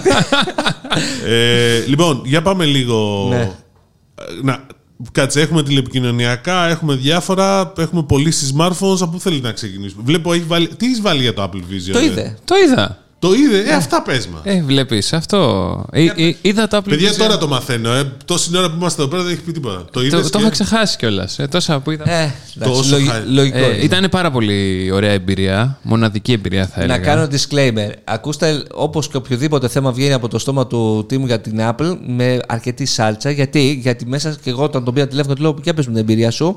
Ε, αυτό το πρώτο που μου είπε είναι. Ακόμα και εγώ που έβλεπα τα μισά, γιατί έβγαλε τα γυαλιά Ε, του ναι, και ναι. έχει, είναι καραμίο πας, ε, πάλι έβλεπα τα μισά, αλλά με εντυπωσίασε. Ναι. Οκ, λέω και έκλεισα το τηλέφωνο νομίζω στα μούτρα σου. Εντάξει, ε, οκ. Λοιπόν, ε, είναι, ε, η, η, η όλη εμπειρία γενικότερα ήταν ε, premium, θα το χαρακτήριζα. Σκας τόσα λεφτά προφανώς. Φαντάσου, η θήκη θέλεις να την ακουμπάς και να τη χαϊδεύεις όλη την ώρα. Μόνο τη θήκη. Ο- Δεν δεν φτάνεις Τα- μέσα στο τα έχω πράγμα. ακούσει και εγώ αυτά. Καλή υπομονή. Λοιπόν, Καλά, εντάξει. Μόλις το πιάσει ο Κωστάκης θα τη γλύφει κανονικά. Θα θέλει να κοιμάται μαζί της. Τέλος πάντων, ε, η όλη εμπειρία σεταρίσματος είναι πολύ. Ναι, εντάξει. αυτό- γιατί τα άλλα θα ακούσουν καλύτερα. Πάμε, για Ναι, πες. εδώ, έτσι να φαίνεται και αυτό. ε, λοιπόν, βάζεις το, την κάσκα, το Vision, όλα μαύρα, ξεκινάς και απλά σε βάζει, ξεκινάς στο μαύρο, σου βάζει κάτι τελίτσες, σου λέει να σκανάρει λίγο τα χέρια σου, στα σκανάρει τα χέρια όλο αυτό το κομμάτι και μετά απλά σου λέει κοίτα, πάνω, κάτω, δεξιά, αριστερά. Πες μας κάτι τώρα. Τα έχουμε Ωραία. δει αυτά, έλα. Εντάξει, το θέμα είναι ότι τα έχουμε δει και άλλο τα, τα έχεις ζήσει. Το, το γεγονός ότι απλά ξεκινάς και κοιτάς και κοιτά, κουνάς και το κεφάλι και δεν καταλαβαίνεις ότι δεν χρειάζεται. Είναι Οκ. ένα, ένα κομμάτι. Και μετά σου λέει: Ωραία, πάτα, πάτα, τικ, τικ, τικ, τικ, κάνεις αυτά τα τέτοια. Και Ό, ξεκινάει. όσοι μας ακούνε στο Spotify και Ναι. το, στο αυτοκίνητο μπορεί να καταλάβουν τι Χτυπάς λες, τα, αλλά χτυπάς τέλος τα πάντων. δάχτυλα, χτυπάς τα δάχτυλα. Και τέλος πάντων εκεί πέρα που είναι όλα μαύρα, τελειώνει το σετάρισμα και ξαφνικά κάνει βουά και σου εμφανίζει τον πραγματικό κόσμο. Όπου βλέπεις κανονικά τον κόσμο μέσα από τις κάμερες του Apple Η Vision ποιότητα Pro. της εικόνας είναι καλό. Η ποιότητα της εικόνας είναι πάρα πολύ καλή. Γιατί άλλοι λένε ότι δεν σε- είναι τόσο δεν- καλή. δεν σε κουράζει. Το πρόβλημα ήταν ότι εγώ χωρίς τα γυαλιά που δεν έβλεπα όταν ήθελα να πιάσω το κινητό και να δω, δεν εστιάζει πάρα πολύ κοντά. Οπότε πρέπει να βγάλω τα γυαλιά να κάτσω να το δω και να τα ξαναβάλω. Οκ. Οπότε δεν έχει καλή εστίαση μακριά. Η εμπειρία του λογισμικού ήταν πάρα πολύ καλή προφανώς. Δεν είχε καθόλου καθυστέρηση όλο το κομμάτι. Και μετά, ξέρεις, τα παιχνιδάκια, το βίντεο ήταν σοκαριστικό. Με το που ανοίξεις το βίντεο και έχεις την, την, την οθονάρα μπροστά σου, κάτσε και βλέπεις, χαζεύεις εκεί. Το χρησιμοποίησα δύο ώρες παρά ένα τέταρτο συνεχόμενα. Ένιωθα λίγο τη δροσιά στα μάτια από τους ανεμιστήρες. Ε, σε κούρασε; Όχι τόσο στο κομμάτι του, της χρήσης, όσο στο κομμάτι του βάρους προφανώς. Αυτό το, που βάρος λένε ήταν, όλοι. το βάρος ήταν τέτοιο. Η χρήση ξεχνιέσαι 100%. Δηλαδή το πρώτο δεκάλεπτο είναι Πόσο ο- άντεξες; οκ. Δύο ώρες. Δύο ώρες. Μετά μου το τελείωσε η, το, μπαταρία. Το, το- όχι, την μπαταρία την, το είχα συνδέσει για να είμαι σίγουρος ότι δεν θα τελειώσει. Ε, έστειλα μηνύματα κανονικά, mail, τσέκαρα notes, έγραψα στο πληκτρολόγιο. Μπορείς να γράψεις έτσι, μπορείς να γράψεις έτσι, μπορείς να γράψεις έτσι. Το λόγο δηλαδή τι, δούλεψε καλά; Σχε- σχετικά, σχετικά. Μέχρι να, μέχρι να μάθεις να το, να το χρησιμοποιήσεις. Σχετικά. Πες ότι δεν δούλεψε. Γιατί άμα ήταν ε, αντί για Apple και έλεγε Samsung, θα λέει δεν δουλεύει καλά. Κοίτα, Ε, είναι μισή η- εμπειρία ε, και η Apple ποτέ δεν βγάζει μισές εμπειρίες. Ε, Πες ότι δεν δουλεύεις καλά. Γιατί να μην δουλέψει καλά, μια χαρά δούλεψε. Δηλαδή, όλοι λένε ότι πληκτρολογούμε στον αέρα και είναι απλά gimmick. Ότι πληκτρολογούμε στον αέρα, προφανώς. Αλλά άμα κοιτάς με τα μάτια και κάνεις κλικ, κλικ, κλικ, το πετυχαίνεις καλύτερα. Επίσης, άμα βάλεις ένα Ωραία, Bluetooth πες το. πληκτρολόγιο, είναι ακόμα καλύτερα. Άμα ανοίξεις τον υπολογιστή που στον αναγνωρίζει Ναι, και άμα πατάς βγάλεις στο το, το Connect, κράνο, ας πούμε, και είσαι στο monitor και με το πληκτρολόγιο, είναι ακόμα καλύτερα. είναι Είμαι ακόμα σίγουρος. καλύτερα. Ναι, οκ. Ε, γενικά, εντάξει, ήταν μια πολύ ωραία εμπειρία. Θα το αγόραζε ο Κωστάκης. Ναι, θα το αγόραζε ο Τίμος. Ναι. Είναι, Καλά, εμείς είναι, δεν είμαστε- είναι, είναι, μια, Δεν μια είσαι- νέα, δεν είναι μια είμαστε- νέα εποχή. Αυτό. Δεν είστε ο μέσος όρος, Ο- ε. αυτός που το είχε το χαρακτήρισε ως το νέο iPhone. Οκ. Είναι, είναι η- η- το ίδιο ήρα. Αυτός είναι fanboy της Apple. Ε, Ο- για- όχι ιδιαίτερα. για, να, για να πάει να το πάρει από την Αμερική και να επιστρέφει σε δύο μέρες, Ναι. θα τον Ε, έλεγα εγώ. Οπότε, fanboy. οπότε Αλλά πώ το Ναι. λένε, κοίτα, εγώ αυτό που είπες τώρα, ας πούμε, την εμπειρία του iPhone, την έχω ζήσει άλλη μία φορά μόνο. Ε, γιατί όταν είχα δει το βίντεο, την παρουσίαση του iPhone, το έχω ξαναπεί, ήθελα να. Κατα... Έγινε η ανακοίνωση Ιανουάριο και ανακοινώνει ότι θα βγει Ιούνιο. ναι. Και λέω, εντάξει, έψαχνα να βρω ποιος. Και το έκανε παράλληλα με τις CES κιόλας. Ναι, και έψαχνα να βρω ποιος μπορεί να με καταψύξει για να ξυπνήσει τον Ιούνιο. Ε, και μ, το έχω ζήσει άλλη μια φορά με το Oculus. Όπου ε, θυμάμαι, Οκ. ε, έπαιξα ας πούμε, ένα virtual reality παιχνίδι. Α, έτσι όπως το πες, ε, ναι. Οκ. ε, και ε, τρελάθηκα με την εμπειρία. Αλλά μετά μου πέρασε. Κατάλαβες. Ε, ήταν πολύ καλό. Και, το, και η περσόνα ήταν τρομακτική λίγο. Ήτανε. Είναι ακόμα beta βέβαια, αλλά ναι, ήταν ε, λίγο. Αυτά. Πάνω κάτω. Άλλο. Άλλο, πάμε. Ε, πολλοί smartphones. Ναι. Ελλάδα, μερίδια. Θέλετε να ακούσετε; Πρώτη, πρώτη.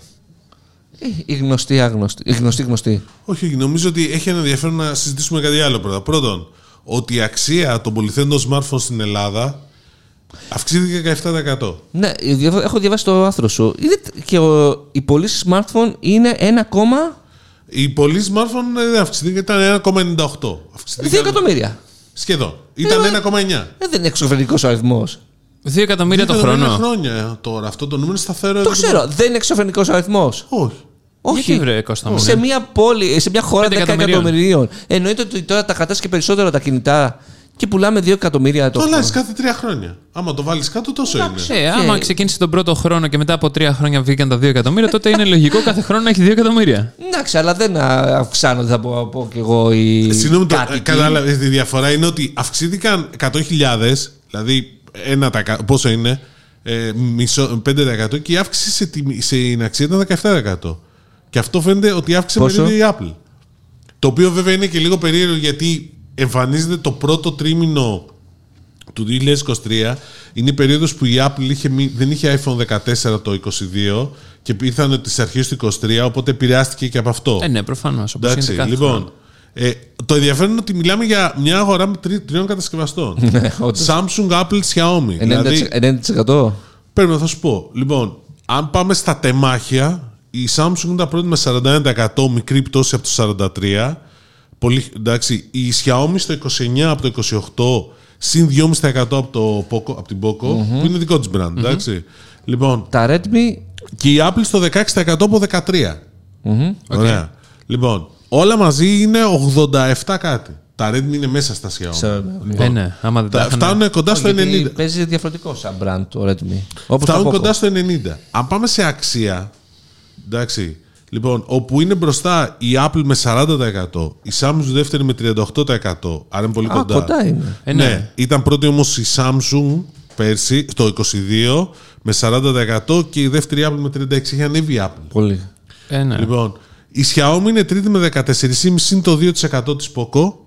Εντάξει, και μάλιστα με πτώση στην αξία, άρα πουλήθηκαν πιο Α, φθηνά. έχει και την Poco μέσα. Και τη Redmi Όχι, και όχι, την. είναι, Α, α, είναι, οκ. Redmi 14, είναι Xiaomi Redmi 15, 14,5% συν την Poco 2%, 16,5%. Οκ. Άρα αυτοί οι τρεις μιλάμε ότι έχουν 95%. Εντάξει. Και μετά έχουμε μια Realme με ένα 3,5% ε, στα τεμάχια TCL 3,2 και οι υπόλοιποι είναι κάτω από 2%. Μόνο η Motorola είναι γύρω στο 2, 1,8%. Ωραία. Εντάξει. Και σε αξία τα νούμερα τους είναι ακόμα μικρότερα. Λοιπόν, δηλαδή έχουμε τη Realme 1,4, TCL και Motorola λίγο πάνω από ένα. That's it. Εντάξει, οι πα- οι υπόλοιποι δεν υπάρχουν. Η Oppo, ας πούμε, το παλεύει, αλλά είναι ακόμα μι- μισό τα εκατό κτλ. Ναι. Δεν ξέρω τώρα αν θα αλλάξει αυτό ή άλλαξες στο μισό με την OnePlus Κοίτα, και και η Oppo όλα. όμως έχει άλλη πολιτική. Ότι πάμε με, δεν πάμε ανοιχτά με όλους, με όλους, ας πούμε, στην Λιανική. Όχι, ρε, δεν είναι. Πάμε Απλώς- με αποκλειστικές συνεργασίες απλώς- και τους βγαίνει. Μέχρι στιγμής έτσι μας έχουν πει. Σωστό. Εντάξει, Εντάξει. είναι αυτό πάντως που, που λέμε. Είναι τριών παικτών αγορά. ναι, ναι, ναι. Τριών με άλλους πριν δύο. Που πώς δεν λένε και οι Realme και τη Seal έχουν πάρα πολύ καλά κινητά. Και κάποιοι του πήγαν και πάρα πολύ καλά μοντέλα. Ξέρεις ποιος έμαθα. σταμάτησε να φτιάχνει κινητά; Το ανακοίνωσε. Η Meizu. Η Meizu. Το είδα. και, και θα ασχοληθεί με AI και καλά. Όλοι θα ασχοληθούμε. Ε, ε, ναι, φίλε. εντάξει. Και, η- και η MLS. Δεν με λες. Βασικά έπρεπε να ήταν η πρώτη που είχε φτιάξει AI. Απλά... Εννοείται. Απλά Απλά δεν τη το- φάγαμε γιατί η Ελλάδα σκοτώνει τα παιδιά της. Ναι, ναι. Αυτό. Για πες, πήγες σε. μιλά- Επειδή μιλάμε για AI, πήγες σε ένα. Samsung, στο World of Samsung στο, στη Φραγκφούρτη. Είδαμε όλα τα νέα προϊόντα που έχουν ενσωματώσει το AI. Είναι αυτά και που είδαμε ενσωματώσει- στις Είδαμε όλα όσα είδαμε στη CES. Είδαμε το Music Frame που δεν το είδαμε στη CES ε, στη, Οι άλλοι στο το είδαμε, εμείς booth. το Ναι, είδαμε. εμείς το είδαμε, αλλά τώρα το είδαμε κανονικότατα. Οκ. Το έχει σε πολλές διαφορετικές τέτοιες. Πότε Ε, βγαίνει αυτό, μάθαμε; Απρίλιο, κάπου Α, εκεί ωραία. πέρα είπανε θα είναι τα λανσαρίσματα. πολύ ωραίο προϊόν. Είδαμε τις σκούπες όλες που έχουν. Ε, οι σκούπες έχουν AI κανονικά έτσι. Τε- Αυτό δεν τις είχαμε τις CES. Το βγήκε από πέρσι πάντως Είχαμε το δει τη λέω. ρομπότ, δεν είχαμε δει τις ε, stick σκούπες και Α, όλο όχι, αυτό. stick δεν είχε. Που Τι είχε AI έχουν το δηλαδή; κομμάτι. Η Έχει AI στο stick.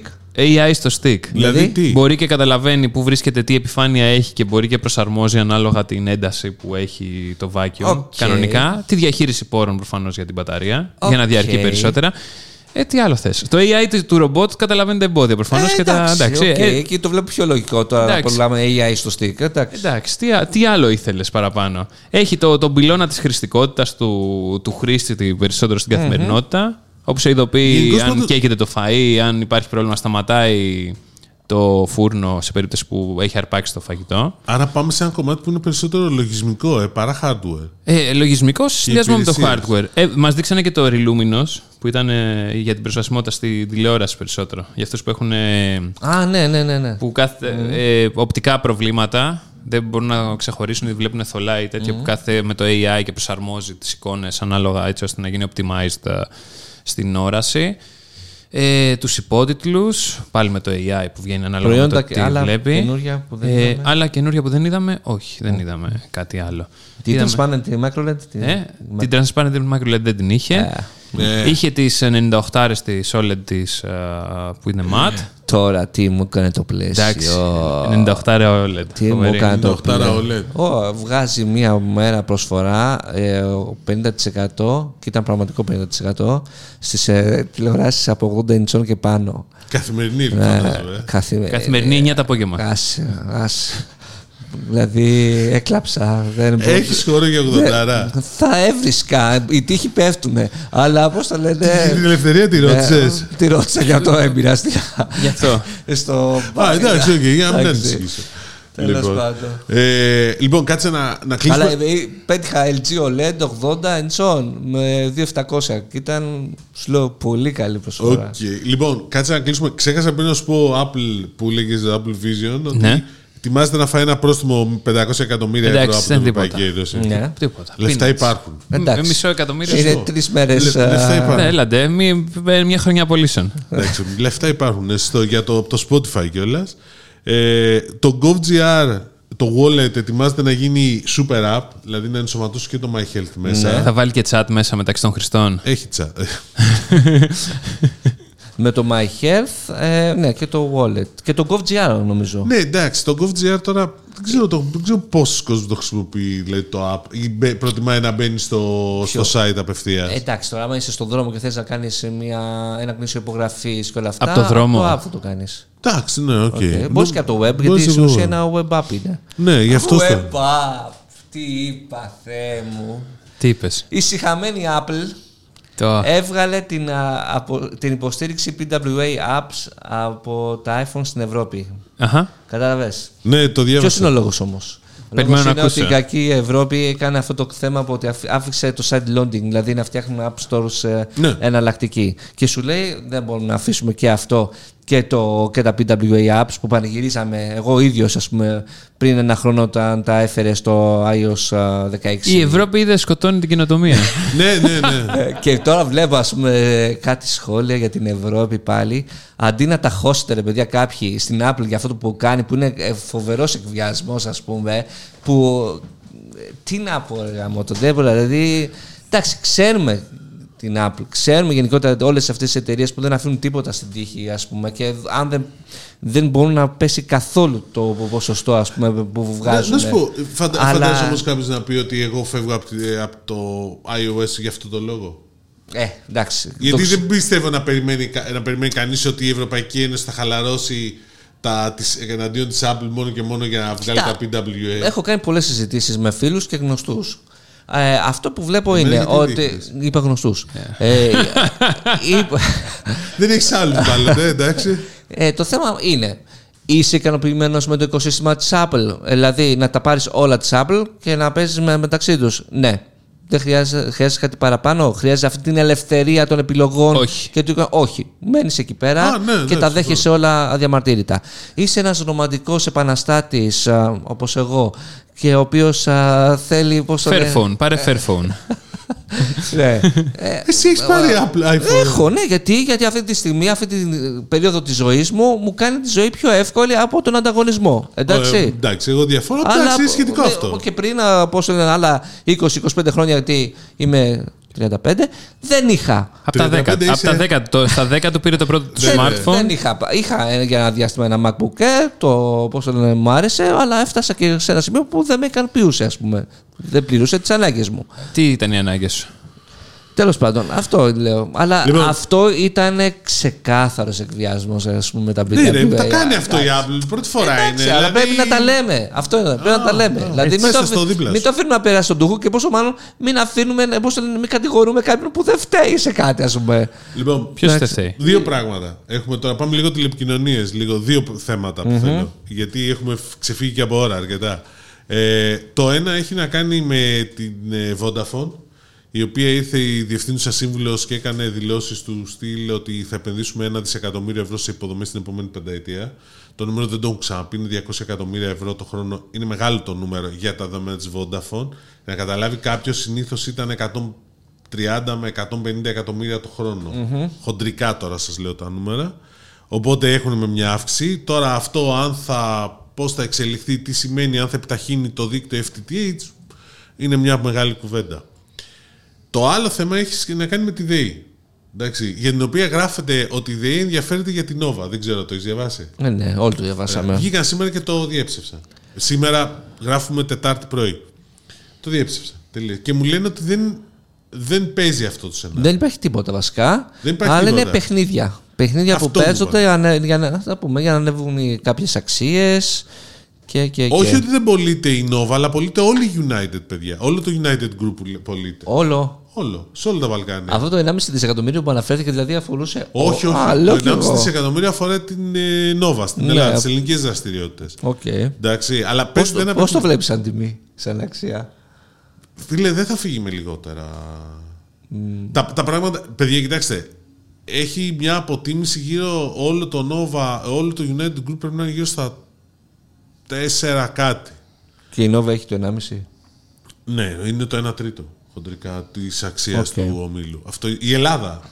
Ε, τώρα εκεί πέρα αρχίζουν και παίζουν. Έχει όμως και 4 δις ευρώ δανεισμό. Θέλουν να βγάλουν και cash ε, οι μέτοχοι. Είναι λίγο περίεργο δηλαδή. Πώς θα γίνει. Δεν είναι εύκολο. Πρέπει, να- για να φύγουν ευχαριστημένοι όλοι, πρέπει το deal να πάει στα 6 δις, εκ των οποίων 2 δις ευρώ και τα υπόλοιπα 4 ανάληψη δανειακών υποχρεώσεων. Αλλά δεν παίζει αυτό. Όπως επίσης μου είπαν ότι δεν παίζει ότι το Μάιο θα είναι έτοιμο το δίκτυο της ΕΔΕ για να βγει στη χονδρική. Δεν. Δεν θα είναι το Μάιο. Αυτό το έχουν ανακοινώσει ήδη πάντως. Δεν έχουν ανακοινώσει Μάιο. Γράφει και ένα θέμα που λέει Μάιο. Δεν είναι μέσα όχι, στο... όχι, μου λέει, ε, δεν υπάρχει, μου λένε. Οκ. Εντάξει, δηλαδή, δεν, όχι, δεν θα, το δίκτυο προχωράει κανονικά, αναπτύσσεται με αρκετά γρήγορους ρυθμούς. Πότε θα είναι διαθέσιμο για να πάει κάποιος άλλος πάροχος; Να πάρει υπηρεσίες από εκεί είναι μια λύση. Ναι, οι οποίοι αναφέρονται ξεκάθαρα. Nova Vodafone, γιατί ο 20 θα Που πάει θα μόνο. μπορούσε να είναι και η Alarm, θα μπορούσε να είναι και κάποιος ναι. πάροχος ενέργειας, θα μπορούσε να είναι και κάποιος σούπερ Πάντως μάρκετ που θέλει θέλω να να- βγει σταθερή. Θέλω να επιστρέψω λίγο στην συνέντευξη που είχαμε με την Intracom που αυτό βλέγα, βλέπαμε κιόλας και βλέπαμε ότι. Οκ, ωραίο το FTTH, αλλά θα έπρεπε ειδικά για τις απομακρυσμένες περιοχές FWA. να δοθεί προτεραιότητα στις ασύρματες τεχνολογίες οι οποίες έχουν φτάσει σε ένα πολύ καλό επίπεδο. Ένα τεραμπίτι. Ε, ένα Ε, τεραμπίτι. είναι. Η τεραπή. Την Τεραμπή. gigabit. Ο Δημήτρης έχει πάει πολύ μπροστά. Έχω πάει πολύ μπροστά. ναι. Ε, ο- οι οποίες είναι αρκετά αξιόπιστες και καλύπτουν περιοχές πολύ πιο γρήγορα από το να περιμένεις το FTTH και πολύ πιο αξιόπιστα. Όχι πολύ πιο αξιόπιστα, αξιόπιστα. Αλλά υπάρχει αυτός ο φόβος όπως μας εξήγησαν για το θέμα της σταθερότητας μια ασύρματη. Ναι, πρόσεξε. Το φόβος υπάρχει στον κόσμο. Και αλλά απ' την φόβο, άλλη, ναι. πώς το λένε, αυτό που λέγαμε την extra SIM, υπήρχε κόσμος που έκοψε το, Ναι. τη σταθερή σύνδεση γιατί το 5G, το 4G τον καλυπτε Εντάξει, και υπενθυμίζω ότι έχουμε διαβάσει και σχόλια που λέει Εγώ θέλω 24. Θυμάσαι αυτά τα σχόλια; Ναι, Εντάξει, οπότε, παιδιά, μήπως το fixed wireless τελικά ήταν μια λύση που θα πρέπει να τη σκεφτούμε σε πάρα πολλές περιοχές της χώρας. Ναι. Λοιπόν, ε, αυτά. Αυτά. Ελπίζουμε να σας ικανοποιήσαμε. Πέτρο, ελπίζουμε να ικανοποιήθηκες μετά τα μηνύματα που μας έστειλες ότι αργήσαμε να βγάλουμε το επεισόδιο και δεν μπορούσες μόνος Να στο πας για περπάτημα. περπάτημα. Ναι. Στο επόμενο επεισόδιο θα τα πούμε από τη Βαρκελόνη. Θα Βεβαίως. ταξιδέψουμε για την MWC. Οπότε θα υπάρξει και μια μικρή καθυστέρηση στο να βγει. Όπως, αλλά μπορεί η Πέμπτη να βγει. Την επόμενη Αλλά Πέμπτη. θα είναι πολύ μακρύ το επεισόδιο, Ναι. φοβάμαι. Δεν ξέρω αν That's θα what αντέξουν she said. μπαταρίες στα μικρόφωνα. Αυτό Οκ. φοβάμαι. Λίγο υπομονή. Ε, ευχαριστούμε. Να είστε καλά Καλή συνέχεια. και να θυμάστε να κάνετε like, subscribe και ό,τι άλλο θέλετε, γιατί αυτό το podcast ανήκει σε εσάς.